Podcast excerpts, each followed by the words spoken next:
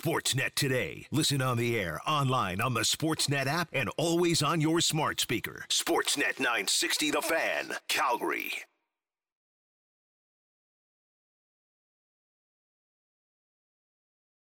Welcome back to Sportsnet today on Sportsnet 960 The Fan. Patrick Dumas with Ryan Pike. It's Calgary Flames game day. They get ready for the Seattle Kraken. They're out on the West Coast in the Emerald City tonight. 8 o'clock puck drop right here on Sportsnet 960 The Fan. And we go down the Atlas Pizza and Sports Bar guest hotline. Uh, come on in, enjoy hockey and football game day specials at 6060 Memorial Drive Northeast. Pickup and delivery also available at Atlas Pizza 403 248 3344. And we are joined by Andy Eide of uh, covers the sports Seattle Kraken for the NHL.com. Sorry, I had some technical difficulties. Andy, how do we find you here on uh, on this uh, Wednesday afternoon, buddy? I'm doing pretty good. Can't complain. Hell yeah, we'd love to hear How it. you guys Uh, doing? We're doing all right uh, as the Flames get ready to take on the Seattle Kraken coming up tonight. Uh, talked about me about your Seattle Kraken of late. They're they're on a roll. I know they lost six five in the shootout there before the holiday break, but uh, much better story than last season. Uh, let's hear uh, what's uh, what's the story on the Kraken so far to start uh, the 2022-23 season here.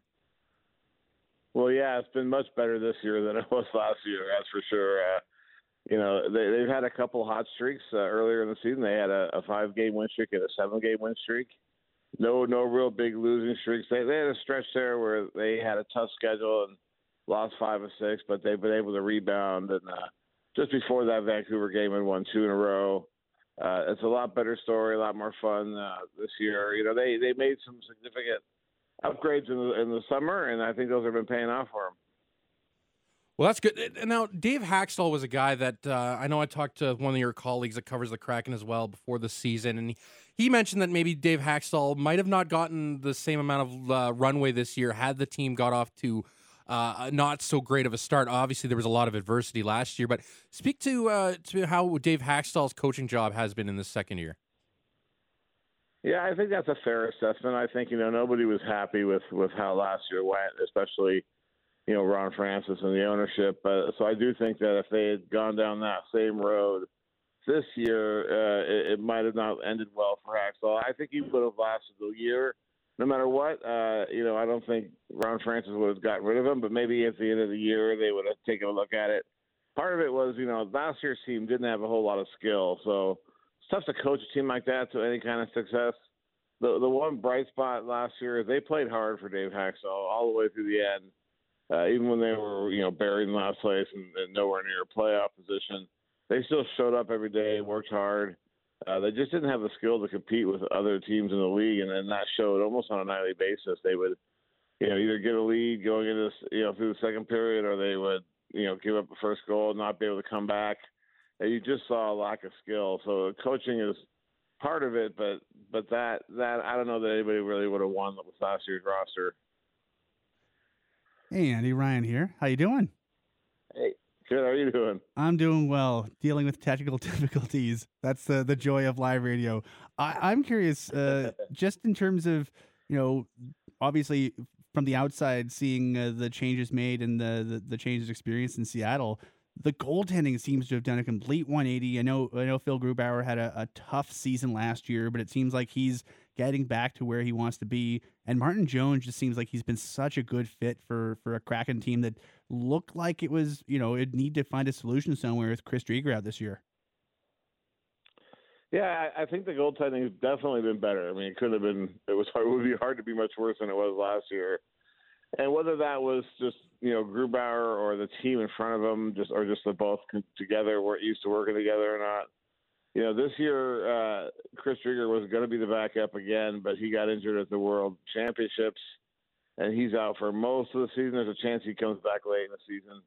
So they picked up Martin Jones, you know, as a fill-in for the backup uh, spot on a, on a one-year contract that didn't really raise any eyebrows or, or, bring much fanfare for it. But Philip Grubauer got hurt a good month of the season, and he missed a, a good deal of time. And Martin Jones was kind of the savior during that time. He played some really good hockey. Team played really good hockey in front of him. And uh, you know, there's now some people who want him to be the starter over over Grubauer.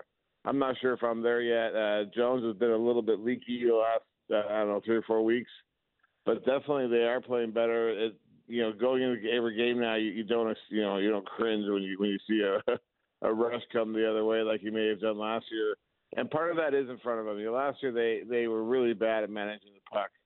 Uh, you know, some of that was was a bunch of guys being thrown together and not communicating very well, and that's that's been a big improvement this year is, is the play in front of the goaltender, which has really helped them have you know much better goaltending and, and be able to stay in games. As as much as you you never want to see a team struggle out of the gate, do, do you think it might that the adversity might have been a good thing for that group because like you just mentioned you know it's a lot of it was a lot of new guys who hadn't played together a lot in the past. They they you know as you mentioned struggled with puck management and communication. But this year i mean especially you know the games i've seen they seem like such a cohesive group especially compared to last season. So do, do you think the the cohesion they have this year was a product of for lack of a better term their lack of cohesion last year I, I think probably a little bit. I think you know, as you go back to last year's trade deadline, I think what Ron Francis did. First of all, I think he did really well. Uh, gaining, you know, he gained a ton of draft picks that, that helped them like make moves like the Bjorkstrand move this summer. But I also think they identified these are the guys we want to be have be our core moving forward, and so they traded everybody else. Uh, you know, not a knock on those guys. They just like the other guys better. And so you, you for this year, when you came in training camp, you had a core that knew each other already, that had played a season together. Whereas last year, everybody was introducing each other to each other. You know, last year also, I've heard a lot of guys have talked about how COVID kept them from doing anything off the ice together because you were afraid if you gave somebody COVID or if you got COVID, you were going to have to miss 10, 10 days. And nobody wanted to do that. So, like, things like, you know, it seems trivial, but things like going out to dinner or just hanging out, you know, off off ice or or non game days. There just wasn't any of that last year. So you you don't really get to know somebody just being in the dressing room and on the ice together. So this year they've been able to do a lot more of that. You know, you, you just see a lot of more guys getting along. You know, guys that that are, you know you see friendships that are forming in the room and. And I think all of that together, you know, plus them, no, nobody was like I said before, nobody was happy with how it went last year. I think I think they came into campus to determine to not have some of those same issues that they dealt with last year.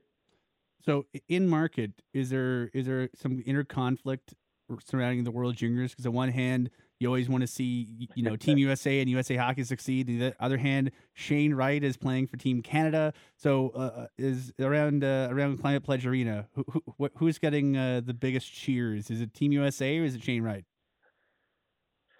Yeah, it's well, it's not just Shane Wright either on Team Canada. There's four members of Seattle Thunderbirds and Olen Zellweger of the Everett Silvertip. So in many ways, Team Canada is Team Puget Sound because you have a bunch of guys from here that are playing hockey here that are involved in that team. So it's I think it's a weird dichotomy. I think people want to see those guys do well, uh, but also you know they still want to be patriotic. Uh, you know, Matty Beniers told me the other day that he's not quite rooting for Team Canada, but he wants Wright to do well. So I think that's probably the the the popular sentiment here is we're going to root for those guys, but we don't want we're not going to root too hard for them. Do you have any indication uh, from Ron? I'm sure you and Ron Francis have deep conversations about these things uh, all the time. all time. Has he has he given you any indication in terms of what are the plans for Shane Wright's immediate future following uh, the the tournament? No, that's you know the million dollar question, right? It, it, I don't. It's it's tough to read, but if you read the tea leaves, by by you know loaning him to Canada, they really just kicked the can down the road. They played him in his eighth game the day before they loaned him, so they still haven't hit the nine game mark for him yet. They found a way to send him to the AHL for a couple of weeks. I don't think they want to send him back, but the problem I have is there, there's not really a, an easy avenue for him to get in the lineup every night. You know, you look at you look at the way they're playing in their forward group and I don't know who you take out to give an 18 year old you know chance to develop. So it, it's tough to say right now. I I I would be surprised if they sent him back to the OHL, but not shocked. I, I think they may just go back to how they've been doing it. You know, giving him a lot of time in practice, uh, trying to you know as injuries pop up as they always seem to do. You know, filling him in here and there. Uh, yeah, it, it's obviously different than the maybe the the more common route for a guy like Shane Wright. You know, you think they probably would have sent him back by now in normal situations, but he's kind of in this weird uh, this weird middle position where you look at him, he's probably too good to go back to the OHL. So I don't know what benefit that serves him. You know, if he goes back and dominates, is, is that really advancing his game if he's dominating against junior players? Or is it better for him to practice every day and maybe not play as much this first year? Tough question. Uh, it's normally not done that way. But if I had to predict, I'd say that he still will be here uh, in Seattle, kind of like he was before. Do you think there's a, a chance? I, was just thinking, it's the back of my mind. If you kick the can down the road, the OHL's trade deadline, I believe, is late January. Uh, I think that's the the deadline for most of the CHL leagues. So you basically the poor kid. Hopefully, he got some clarity before uh, before the the uh, the All Star break because I mean there there's always an arms race as it seems around the the various junior leagues. You've you've seen a few of them in the Western League with you know one team makes a move, then every other team makes a move, then pretty soon you see these 15 draft pick trades made. I can I can foresee, you know, potentially, you know, maybe maybe a, an OHL team makes overtures to Seattle to hey, if uh, if you maybe if you loan him back, there, will be a trade to a good team. So th- those are the kind of things that are always fascinating to me as an outsider, not being deep in the OHL bubble because we've seen enough in Western, in, you know, the Western Hockey League alone, enough interesting pre Memorial Cup you know tradings of these kinds of players, even if they're for conditional picks on the off chance that Seattle goes, eh, let's send him back. So I think that'll be fascinating to watch. But uh, do, do you have any indica- like uh, do you have any indications of if there's any OHL teams that be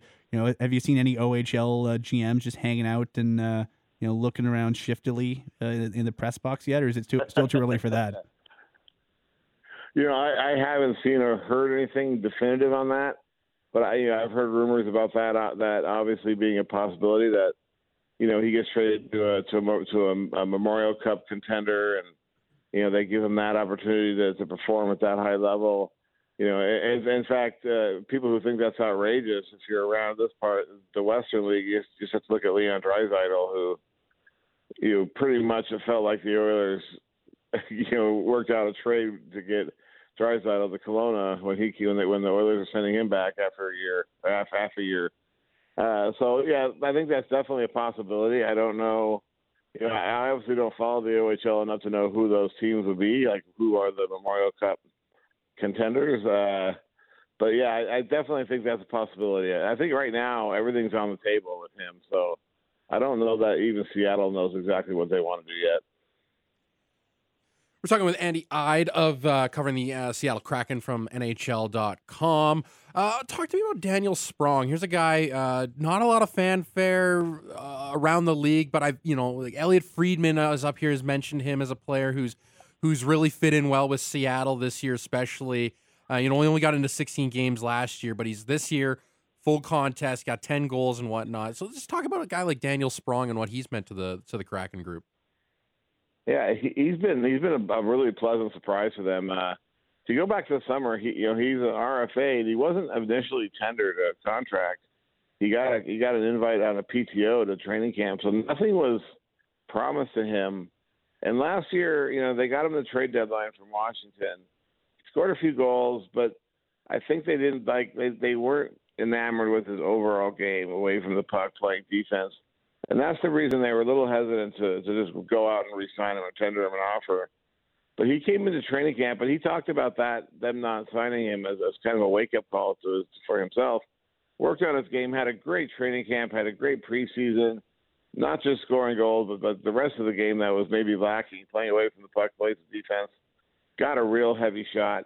You mentioned the ten goals. He's playing on the fourth line Hmm. So limited opportunities, mm-hmm. but he's still finding a way. He is, he is getting on the power play because of that shot. But Seattle's fourth line has actually been very productive this year. Uh, Morgan Geekie centers that line, and they've they've kind of rotated other wingers, but and Geekie have been kind of the, the constants. Both are doing things. It feels like every night they have a way that they impact the game. Uh, you know, Geekie more of a playmaker. He's also on the penalty kill. Sprong, you know, gets more minutes on the power play, obviously.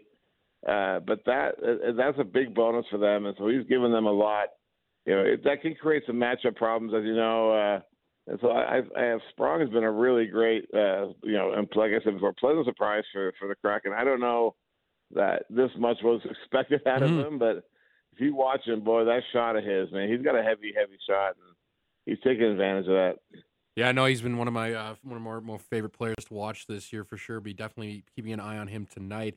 Uh, we talked about with our last guest about this player, and I, and I think he's unappreciated around the league for what he's done, uh, not only for club and country, but just Jordan Eberle. I know this club, do, you know, Seattle doesn't have a captain, but if you could find a de facto captain, it, it would probably be Jordan Eberle in my mind. But just, just speak about what Jordan Eberle's meant to the Kraken. Well, first of all, I agree 100% that he would be the, the captain. Uh, I actually wrote an article about that this summer. Uh, Eberle is great. Uh, you know, the rest of the team respects him. Obviously, he's got the track record in the NHL. Um, you know, he he they have him in the in the locker room. They have Shane Wright all right next to him, one side of him, and Beniers on the other, Wow. and that's on purpose, Yeah. right? you know, Oh, yeah. this is two young stars in the franchise, and they're sitting next to Eberle he's well respected and, and he's he's having a great season on the ice. Him and Beniers really have have had a connection ever since last year. Since Beniers came up, they've they've had chemistry. They played well on the line. I think maybe Beniers has played one or two games without Eberle uh, on his wing, and, and I think he's been a big reason that Beniers has been able to to do what he's done so quickly. And yeah, I would make Eberle the captain if you're going to go that route. I don't know. Uh, they didn't have. They don't have a captain now. Last year it was Giordano for a while, um, who you guys are obviously familiar with. Uh, Who? Who's that? yeah, Eberle. Eberle's been great, and yeah, I agree with you that he's kind of under the radar league wide. Now, now with with Seattle, they're seven two and two in the Pacific Division this year, They're holding on to that third spot in the Pacific Division. Uh, now, what what does this club have to do to sustain this and, and be in the playoffs for you know getting into March and into April as we get into the, uh, the through the dog days and into the the critical months here? Uh, what does the Seattle team need to do to stay in these in this playoff spot next time we see them? Well, uh, a couple of things. First, first off, this week is a big week for them because they play Calgary tonight, and then Edmonton at home on Friday. Uh, those two teams are kind of nipping at their heels in the standings in the Pacific. So this is the Seattle has games in hand, but this is a chance for them to pad, you know, the, the difference there. Uh, ultimately, comes down to being consistent. Seattle, you know, has had a couple of bouts of inconsistency this year. They've rebounded from it nicely uh, when it has happened, but you know, playing a full game. That game in Vancouver just before Christmas, an example. You know, Seattle had been pretty good when they've had a lead in the third period, and they blow a two-goal lead against Vancouver.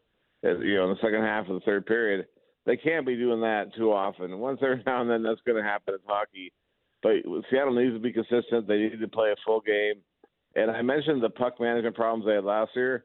That's popped up a time or two this year and cost them games when they manage the puck well and they check well, they're they're very good defensively, and they've had some some games where they don't give up much. A lot of games where they don't give up much, uh, and then find some timely scoring. So they have to stay that stay consistent like that. And we mentioned the goaltending at the start of this. Goaltending has to stay consistent too. Like I said, Martin Jones, as good as he's been, has been a little leaky in his last several starts. Uh, he's been up and down. You know, he had a stretch there where he gave up something like 13 goals and, and three or four starts in a row. So we can't have we can't have stretches like that anymore. Seattle wants to, to stay where they are and, and be where they want to be in spring. Now, Andy, you know a thing or two about the Western League and a thing or two about the Seattle Thunderbirds. The most recent uh, contract given out by the Calgary Flames has been to a, a Seattle Thunderbird by the name of Lucas Ciona, who is a, a 2021 uh, draft pick by the Calgary Flames. I'm just curious, my friend, what can you tell folks, you know, who haven't seen a lot of Lucas Ciona? Because I think uh, I don't think the T-Birds have been through these parts for a while, and uh, I think by the time they come through again, Ciona will be playing probably in the American League. But what what can Flames fans uh, come to expect from Ciona based on his play uh, with the T-Birds so far? Well, uh, I happened to do the color on their game last night, and he had five points. Uh, he had two goals, three assists, including the game winner, and he got in a fight. Uh, that's the kind of player you're going to get. He has some skill. I mean, he doesn't maybe doesn't have. I don't know how it translates to the NHL. We'll have to see. But he's the quintessential power forward. He's a big, strong kid. No, no fear going to the corners. No fear going in front of the net. One of his goals last night was was him parked in front of the net. Uh, you know, he's I mentioned he got in a scrap. He's very physical. He he throws the body around. So if nothing else, he'll be very physical forward. Uh, you know, we'll see about the scoring. You know, he scored some goals this year. He scored. He has some points. I think he's kind of an underrated underrated playmaker. People think of goals, but he's he's he's able to set up his teammates well. You know, he's just one of those kids that does everything the right way, uh, and, and you know, he's obviously a fan favorite here. Uh, couldn't be nicer. You know, I talked to him in the preseason when he when he uh, Calgary was dropping him off, but he got to do the the warm up skate. Uh, you know, he he was very excited for that. Uh, you know, he was hoping for a contract that was just before he got signed. Uh, you know, he, he's he's a great kid. He's been with Seattle now three or four years, and you could tell at 16 that he was yeah, he has some NHL potential, and he's lived up to that he he seems like he was just you know I was hearing from from scouts and from watching some games myself. He seemed like he he really took a step during that that playoff run last year. He seemed like he was you know really in the fabric of every game. And you know I, I know this year especially his offensive numbers have taken a big step. Is is he doing a lot of things differently than he was? A year ago, or is it just a case that he's doing a lot of things well and just the the pucks are just starting to go in for the club when he's on the ice? Yeah, I, I think it's probably a combination of little. I think he's always been a hard worker. You know, when it comes to the physical aspect of the game, he's always worked on his body and then gotten stronger. So you know, he's 19 now, so he's a little mature there. You know, I know the first couple of years he was uh, in the league and on the team, he he always seemed to be in a good spot and get a good shot off, but he would either miss the net or hit a post. And you know, I think he's fine tuned maybe his shot and, and how accurate it is.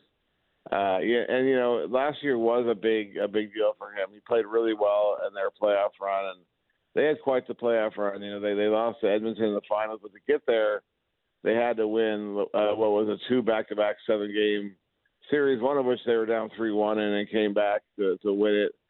Uh, that that that that affects a lot of older players who are playing a lot. You know, they they learn uh, how to deal with that. And now, right right again, they're on a team that's you know ranked number one in the CHL so they're in contention again. He's been a big part of that. Uh, you know, he, if you watched last night's game against Spokane, he was he was unbelievable all night long, and and you know, really a catalyst uh, for a team that may may have been a sloppy game. You know, they they they were down three one, but came back.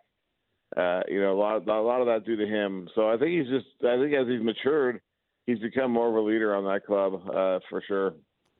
Well, thanks for joining us, Andy. Really appreciate it. For anyone who uh, wants to follow along with Andy's work, uh, basically in everything uh, Puget Sound hockey, uh, you can follow him on Twitter at uh, Andy Eide. E I D E, uh, and he's also part of a, a, really fun podcast called Sound of Hockey. They've basically dated back well before the Kraken. So if you're curious about the Western yeah, League, the Kraken, all kinds of places, and disclosure, Andy and I used to do a podcast together. So yeah. We're to blame. Yeah, my pleasure. Thanks for having me on, guys. Uh, hopefully, it's a fun game tonight. Thanks, buddy. Enjoy. There you go. Andy Eide covering the Seattle Kraken does all things Puget Sound hockey as well. Good, uh, good discussion there with uh, with him uh, regarding uh, Lucas Ciona and the Seattle Thunderbirds and the possible future Flames uh, uh, prospect down the line. It's funny, yeah. You probably won't see him next time we see him. You might be seeing him at a Wrangler game, actually. So yeah, so so yes, we'll uh, we'll wrap up the show coming up next. Uh, today's the Flames game day as they get ready for the Seattle Kraken tonight. Uh, still no news from uh, from the team down south, but uh, we'll, we don't know who's going to be in net. Don't want to make any assumptions. Uh, it was Markstrom last night. We'll see if Dan Vladar gets the call in a back to back. The Flames do not play again until Saturday. We'll wrap up the show. Sportsnet today coming up next right here. Sportsnet 960 The Fan. Back to Sportsnet today on Sportsnet 960 The Fan. Welcome back to Sportsnet today. Final half hour here before we get ready for the Hockey PDO podcast with Dimitri Filipovic coming up at three o'clock. Pat Steinberg, Wes Gilbertson have Flames talk coming up at four. Uh, before Flames warm up at seven o'clock, getting you set for the Flames and Kraken. It is a Calgary Flames game day brought to you by South Point Toyota. Flames uh, looking to get back in the win column. Dropped a tough one last night, 2 1 to the Edmonton Oilers. Uh, of course, Connor McDavid got his uh, with 16 games, he scored a point now in a row, I believe it is, something like that. It's, uh, one one back of his career high, something like that. I, I haven't I haven't looked at the the, the stats line on yeah. him this year, but he's having an okay season. He's having an okay year. He actually passed Mike Gartner for the most goals ever, game winning goals against the Flames. Yesterday. Mike Gartner had nine. Who would have thought that Mike Gartner would have held yeah, that record? Mike, Mike? Gartner had the, the record for most game winning goals against the Flames, and now it's Connor McDavid. Sounds right. Yeah, sounds about right. Uh, yes, the Flames are in Seattle taking on the Kraken. That one goes at 8 o'clock tonight. Uh, there's some NHL news uh, of sorts today. Uh, the Toronto Maple Leafs, uh, expensive day for them. I mean, it's expensive for us, maybe not expensive for them. Uh, they're fined a total of $125,000 in two separate incidences. Uh, the first one uh, fined $100,000 for violating uh, the collective bargaining agreement. Now, this is this is this right is up a my no-no. alley. This You- is right up my this is alley. up your alley. You take it away here, Ryan. All right, so folks, in the CBA, there are many things that are up for interpretation. One of the things that's not up for interpretation is the rules around uh, the league shutting down over the Christmas break. So, uh, under the CBA, Christmas Eve, Christmas Day, and Boxing Day shall be off days for all purposes, including travel, and no club may request a player's consent to practice on such days for any reason, provided However, if December 26th falls on a Saturday and the league has scheduled days on that date, December 23rd may be substituted as an off day. So, the long story short is the league had no games scheduled on the 24th, 25th, and 26th, Mhm. and so they were explicitly forbidden from travel. The Toronto Maple Leafs, according to uh, Sportsnet's Elliotte Friedman on Twitter, uh, they they were scheduled to fly to St. Louis just after midnight Eastern time on uh, the 27th, as Mhm. in they would go to the airport late on Boxing Day, hang around, and then the plane would take off just after midnight. For whatever reason, I believe it was that they, they were arguing it would be easier to fly earlier. They flew in at 10. They left at 10:30 instead of just after midnight, and leaving the airport at 10:30 constitutes travel on Boxing Day, and that's a no-no. And so the Toronto Maple Leafs are taking a $100,000 haircut. Mm-hmm. And I mean, if you're the Toronto Maple Leafs, that in terms of your overall revenue, it's probably a drop in the bucket. But it's also a thing where you probably shouldn't be doing that. like i mean what's like i would love to find the logistics into like why did you leave an hour and a half earlier it, doesn't like it just like, you charter it's not like you're you're waiting for the scheduled flight like you're you're flying back in the 60s and 70s or you got to fly with with the common everybody flying to st louis and, and especially like this is there's you know anyone who's read the CBA and if you have my condolences uh, if you've read the CBA there's a lot Have of you? things there's a lot of weird definitions and sub definitions and Yeah. like say something as as as relatively simple as player age changes what it means between things. Sometimes it's your age on September 15th sometimes it's your age anytime during the year. Like it can mean a lot of different things but the the no travel rule is really Yeah. really really clear. And i imagine if you're the leafs and you go if even if you're calling some of the league office aside good luck getting a hold of someone at the league office because the league's closed. But even if you can get a hold of somebody the argument being well it'd be easier if we leave a bit earlier rather than leaving first thing in the morning. I mean you got the- Brendan Shanahan's calling up Gary, like, "Hey Gary, I, I got an earlier flight. You think we could get in?" do you think we can do you think we can go at 10:30 instead of Doesn't 12:05 like I don't know. It's it's it seems kind of silly and small Yeah, potatoes in the grand is. scheme of things, but it's also like this is one of I think three really clear rules the CBA has, Mm-hmm. and you know as a result, uh, it's a bit of a speeding ticket for the Leafs right now. like I, I- I'm sure if you ask the players, they're probably like, whatever, it doesn't matter. But I mean, they're mandated these three off days at this time of year. Uh, it's the way the schedule is, and you know they don't have very many breaks. They have the bye week, I guess, and then they have the the All Star break. But it's always been holiday break. Usually have the three days off, and then the league doesn't. You know, I can't remember the last time the league even played on Boxing Day. I think it was it would have been like at least five or ten years ago. Yeah, it was a while ago. They haven't played on Christmas Day since the seventies. And then the, we were talking off air. I was, and this was a discussion I had with uh, with some family members through the holidays. Uh, you know, you saw the NFL play on Sunday, uh, which you know, which was fine because they had majority of the games on Saturday. But then the NBA has obviously cornered the the Christmas Day market. There's a lot of bowl games and stuff. Yeah, uh, like, around that time well, of year too. Even then, they, they- yeah, exactly. The college bowl game, they even they take Christmas Day off. They have the one game on Christmas Eve, and then they pick it up again on Boxing Day. But you know, and that, but it's always been like the NBA has been the uh, has been their day on Christmas Day. So I was like, well, if the NHL was to ever wanting to do a holiday type schedule type thing, I don't know, like. Is there much of an appetite for it up in this country? Because I, it would have to be between Canadian teams. You'd figure Eh, you couldn't because if you were gonna do like eh, maybe it, once this NHL like once maybe the ESPN and TNT deal goes gets really good and you start seeing more popularity of the of more eyes on the sport down south maybe you could see oh maybe the Kings are playing the Avalanche on a Christmas day or something like that, or the Bruins are playing the Blackhawks or something like that. Just something like that. Obviously, there's arena availability in that, but I'm just wondering in, in Canada, is there much of an appetite if you were to go, like, let's say, Battle of Alberta on Christmas Day night? Is that something that would move the needle for anybody? Would it move the needle for you? 960 960 on the 960 960 on the text line if a Christmas yeah. Day game is something that and, you would, would like to go to. Well, and that's the thing because like a lot of a lot of these things, like as a television product, you know, uh, a lot of people are mm-hmm. getting together their families on these days, yeah. and that's why the NBA does it because yeah. everyone's at home, you know, and it's it's one of those things where you know you wake up, you open presents, and I think this year 10 a.m. there was the first NBA game, so mm-hmm. you had time to have your cup of coffee, open presents, call yep. grandma and, and, thank her for the for mm-hmm. the new sweater, and then boom, sports the rest of the day. Yeah. And if you're you know if you're in a big family, you know the the folks who are taking care of the cooking want everyone the heck out of their kitchen so they can do their thing. Yeah. And so one of the things that used to be very big in in professional wrestling, for example, mm-hmm. is they do they do wrestling cards in the afternoon on on Thanksgiving Day yep. and on Christmas Day, mm-hmm. and it was a huge draw locally. And they, it's been you know as as you know professional wrestling became more mm-hmm. of a television product and less yeah. of a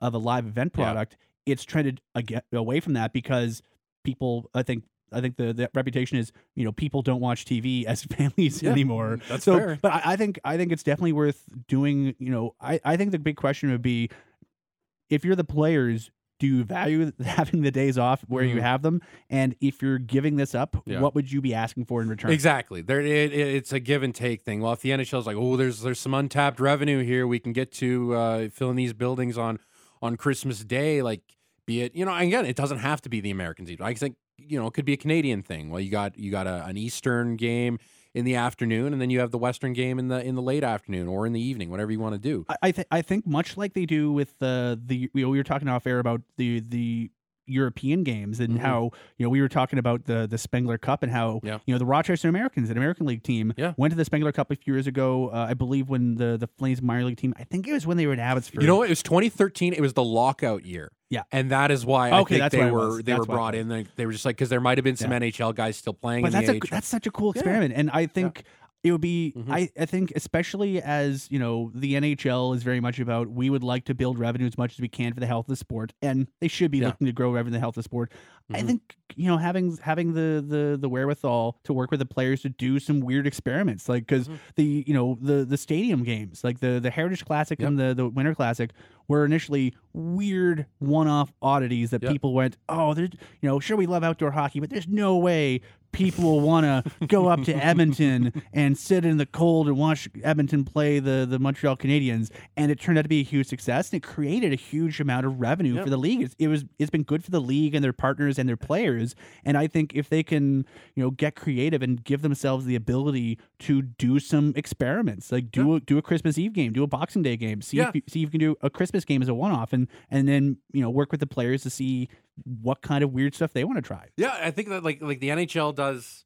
Well, they've got their European, their global series games, but they're at the start of the year. Like how many? Like the NHL, yeah, you and I, we're gonna follow this league. Eighty-two games doesn't matter, October to to June, it's whatever.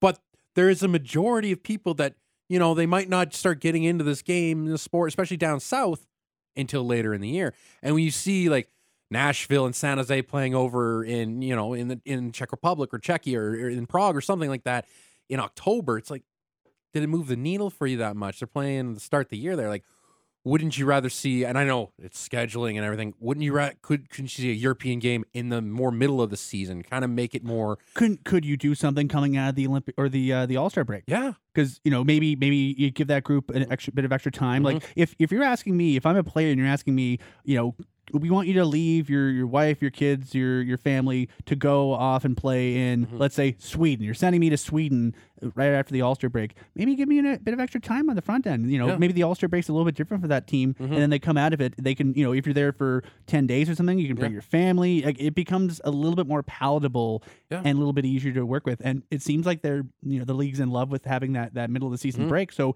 can they get kind of creative with how how they administer it to try out these kind of things? And I think it, it'll it'll happen for sure more like as we figure out like what's going to happen with uh with the next best on best tournament. I know that's probably been pushed down to 2024 now. So it, it's it's trying to find some things in the middle of the season. I know the Winter Classic was kind of that thing, is like the middle bre- uh, benchmark of like this is our marquee game, middle of the season. But over the years, like you, you lose the you lose a bit of that that, that the, the the the sheen, the glory, the the, the It- it, glossiness. it that- becomes just another Just outdoor another game, for. Chicago or Boston. Exactly. And it's like we got Boston Pittsburgh at Fenway and it looks absolutely stupid if you're in this stadium. Like the sight lines, like what is this? Like I, I know they had a college bowl game at Fenway uh, a couple weeks ago and it actually looked okay, the football field. But like with the hockey, and they've done the Winter Classic at Fenway before. It looks weird. But the thing is here with the NHL, they don't care how it looks like when you're in the stadium. They all knows that all 45,000 seats or whatever are sold. Yep. And I don't think there's ever been an outdoor game that's been under 100% capacity in attendance, at least sold tickets. I, I'm I'm very curious how how things are going to go in October when we see the Battle of Alberta up at Commonwealth because that's that's one of the few if you're looking Mhm. at sort of the the things you could turn into events in terms of rivalries in terms of Mhm. spectacle. There's not many left, and the idea of Connor McDavid playing the Flames in a stadium Mhm. in what's going to be probably not terrible weather. I mean, I know it's Edmonton in late October, so it could be anything. And they did they're, they're doing this on purpose because it'll be the 20th anniversary of the first ever outdoor game. yeah, 20th anniversary, of the first outdoor game, and you know it'll be, I think, technically the tail end of the 50th anniversary of the Flames. I think they're you know 2020, actually yeah 2022, so it's sort of the the, the very tail end of uh, of the 22 23. Mhm. So I mean, if you if you include the lockout year, you knock that out. Technically, it's the it'll be the beginning of the 50th playing season for the Flames. Yeah. So there's a lot of like cool stuff they could do. So great, that's you know it's it's that's it seems like a slam dunk. What other things can they do? Because it seems like they've done almost every other iteration Yeah. of outdoor teams, and then it's going to Yeah. be like you know the, what do they have left? They're gonna they want to you know maybe they can do another one in Vegas and actually make it you know less full of gra- gra- crickets or grasshoppers Yeah. this time. And I think that's what the rumor was. I think we heard it. I, th- I think I saw it before the the holiday. I don't know who put it out on Twitter, but uh, there was talk that it, next year's Winter Classic is probably Seattle Vegas in Seattle. That could be fun. Yeah, like so I that like would be that. January 2024. So to be the expansion Winter Classic. Um, so that's something. Eh, Whether it's in Seattle or Vegas, I mean, I mean Vegas in January. I mean, I'm sure they could. They've done they've done games in L.A. during the Stadium Series. They've done games in San Francisco. So uh, maybe a little different with uh, Yeah. with Vegas. There's a text here. Uh, I love the idea of a BOA on, uh, during Christmas, but on the flip side, I enjoy seeing all the players with their families having some off time from a busy schedule, and that is totally fair as well. Like. And, uh, and that I think that's the thing. Like it's is you know as as our friend Peter Loubardias always reminds us, it's a game with about people, and I think if you're going to be asking Mhm. you know any of the Flames players, any of the Oilers players to take time away from their families, mhm. you, you got to balance the balance their their Yeah. needs as people versus the their needs as you know a brand or Yeah. a business or things like that. because it's it's just maybe my greedy eyes on it. It's like like oh, I want to watch some more sports on Christmas Day because that's just the way I celebrate my Christmas. You'd want to watch sports in the dead of July. Oh, there's that- like there's that's a, exactly it. There's a bunch of us degenerates that when they told us, "Hey, we're going to be, you know, after the pandemic, we're bringing hockey back in July and August," There was- or all like, "Hot damn, hockey in July and August, sign me up." So when there when there was like a, a, a ten o'clock puck drop on August fifteenth out between the Islanders and Hurricanes or whatever the play-in matchup was out east, like that was like that stuff. I love that stuff. Like I don't know why. It's just I, I'll watch like even a period of it. Like I don't even watch the watch the finish of it, but just I know that there's hockey being played at a ten o'clock in a random summer day. this That is this is why we like the Olympics when they're in Europe and have weird times. You, Yeah. you get up at four in the morning and you're squinty eyed, and your spouse is asking you like, "What are you doing up?" It's like, but honey, Austria's playing Czechia in an Olympic group stage qualifier. It's like, Exactly. okay, why? I mean, that's what like with the World Cup happening this the time the schedule it was this year being November December. It's like, yeah, like part of me like oh, I really miss going to going to like the ship or something like that, watch a game, you know, in the summertime. But then it was also like you know, just Hey, World the- Cup's being played during the wintertime. the, the Gold cool. Cup's going to be here before you know it. exactly. Uh, Gold Cup. w- we should probably mention the other bit of Maple Leafs related news because I know everyone's always shouting more about the Leafs, please. Uh, Sheldon Keefe, uh, the other fine today, Sheldon Keefe fined $25,000 uh, by the National Hockey League for demeaning conduct directed at the officials during game 553 at St. Uh, in St. Louis on Tuesday. Uh, essentially, he was mean at near to the referees, and so it's a twenty five dollar twenty five thousand dollar haircut. Again, relative to what he's making as the head coach Yeah. of the Toronto Maple Leafs, it's a slap on the wrist, but it's not insubstantial. And you know, it's the the the league does fines from time to time to dissuade particular conduct towards uh, the CBA or the uh, the officials, and especially the officials. I think they want to make sure that the officials it, they've had a, a lot of turnover in the, the Mhm. league the last few years with officials. If you go on, uh, I highly recommend going to scoutingtherefs.com. Uh, a friend of mine runs that site because I know everyone who works in the internet apparently, and uh, they look at you know. Uh, experience levels of officials, you know, historical records, those kind of things. But the big trend is a lot of officials are, are retiring and or you know being uh, de-emphasized in favor of younger officials, and as a result, you know, games are being officiated by guys who are less experienced than they were five years ago, and as a result, things can kind of get hairy. And uh, so I think the referees, or the uh, the league, wants to make sure the referees don't get too much of an earful. Of course. No, no, I- if they do, it's civil at least. and I, I get it. I get it. Like it's it's it's a job that nobody wants to do. Like that's a that's a you can say it's a thankless oh job, goodness, but go go to any minor hockey rink in, Yeah. in anywhere and just watch hockey for like forty minutes, and you'll see at least a half dozen parents say something off book Like- to uh, to the like officials. this guy's doing something out of the good of his heart, refereeing your children, and you're out here just giving them the gears, and he's making They're, they're making ga- Nothing they're for they're they're making gas money and maybe a bag of chips like some of the kids are. exactly, exactly. Uh, a couple more things to get to before we shut down here. Uh, it is a busy, busy game day for uh, all of uh, Calgary's hockey teams. Of course, Flames Kraken go at eight o'clock, but the Wranglers they're back in action after a nice little uh, couple week off. I believe they were they haven't played since the thirteenth. Yeah, since uh, their dramatic victory over the Ontario Reign, and I believe it was Brett Sutter's uh, one Oh yeah, yeah, game. thousandth game, yeah, something like that. So yeah, it was actually not the thirteenth. It was actually last week. It was the twenty third or something like that. Actually, Um, the schedule is weird. I don't know. I'm looking at it and it's like there's I think a it- gap. I think it was the twenty third. There's a gap. I'm, I'm showing Ryan right now. It's like Moose, nothing, Bakersfield. And like they played Ontario in there somewhere. They beat Ontario twice in there. So I don't know. Wranglers, fix your website. Schedule's messed up. But anyways, they play in Bakersfield tonight. The uh, Oilers uh, AHL affiliate. They're getting two with the Condors, and then uh, they get Ontario there on Saturday. Hitman, they're back in action as well, taking on the Edmonton Oil Kings. Uh, the down and out Oil Kings. It's been a while since they've been down So- and out. This is kind of a fun little schedule. I, I, I uh, on a previous program, I commented about how neat it was that the schedule put, uh, you know, Brett Sutter got to play in his 1000th AHL game for his hometown team against his old team. Yeah.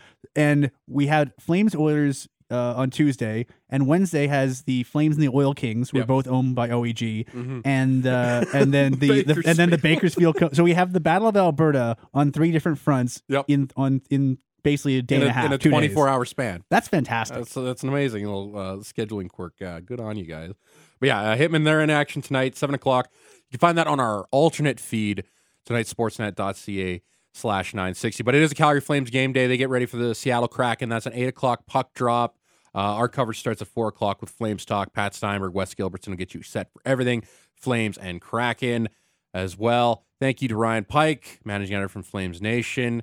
Um, yeah, enjoy yourself uh, a good game tonight. Uh, we'll talk to you soon, buddy. yeah, this has and been- uh, I, yeah. think, I think I'm back tomorrow from two to four. Yes. So if you couldn't get enough of me on uh, Sportsnet today, you get more of me tomorrow. Uh, have some things in the works, and I believe in the second hour uh, t- uh, tomorrow between three and four, I'm joined by Wes Gilbertson. Oh, there you go. Uh, I don't think I've ever done a show with Wes, so I'm looking forward to it. It's That'll be be fun. awesome. All right, buddy. Uh, thank you to Ryan Pike. Thank you to uh, to our producers Cameron and Taylor. They've been awesome. Everybody listening out there, stay safe. Enjoy the Flames and Kraken tonight. This is Sportsnet 960 The Fan.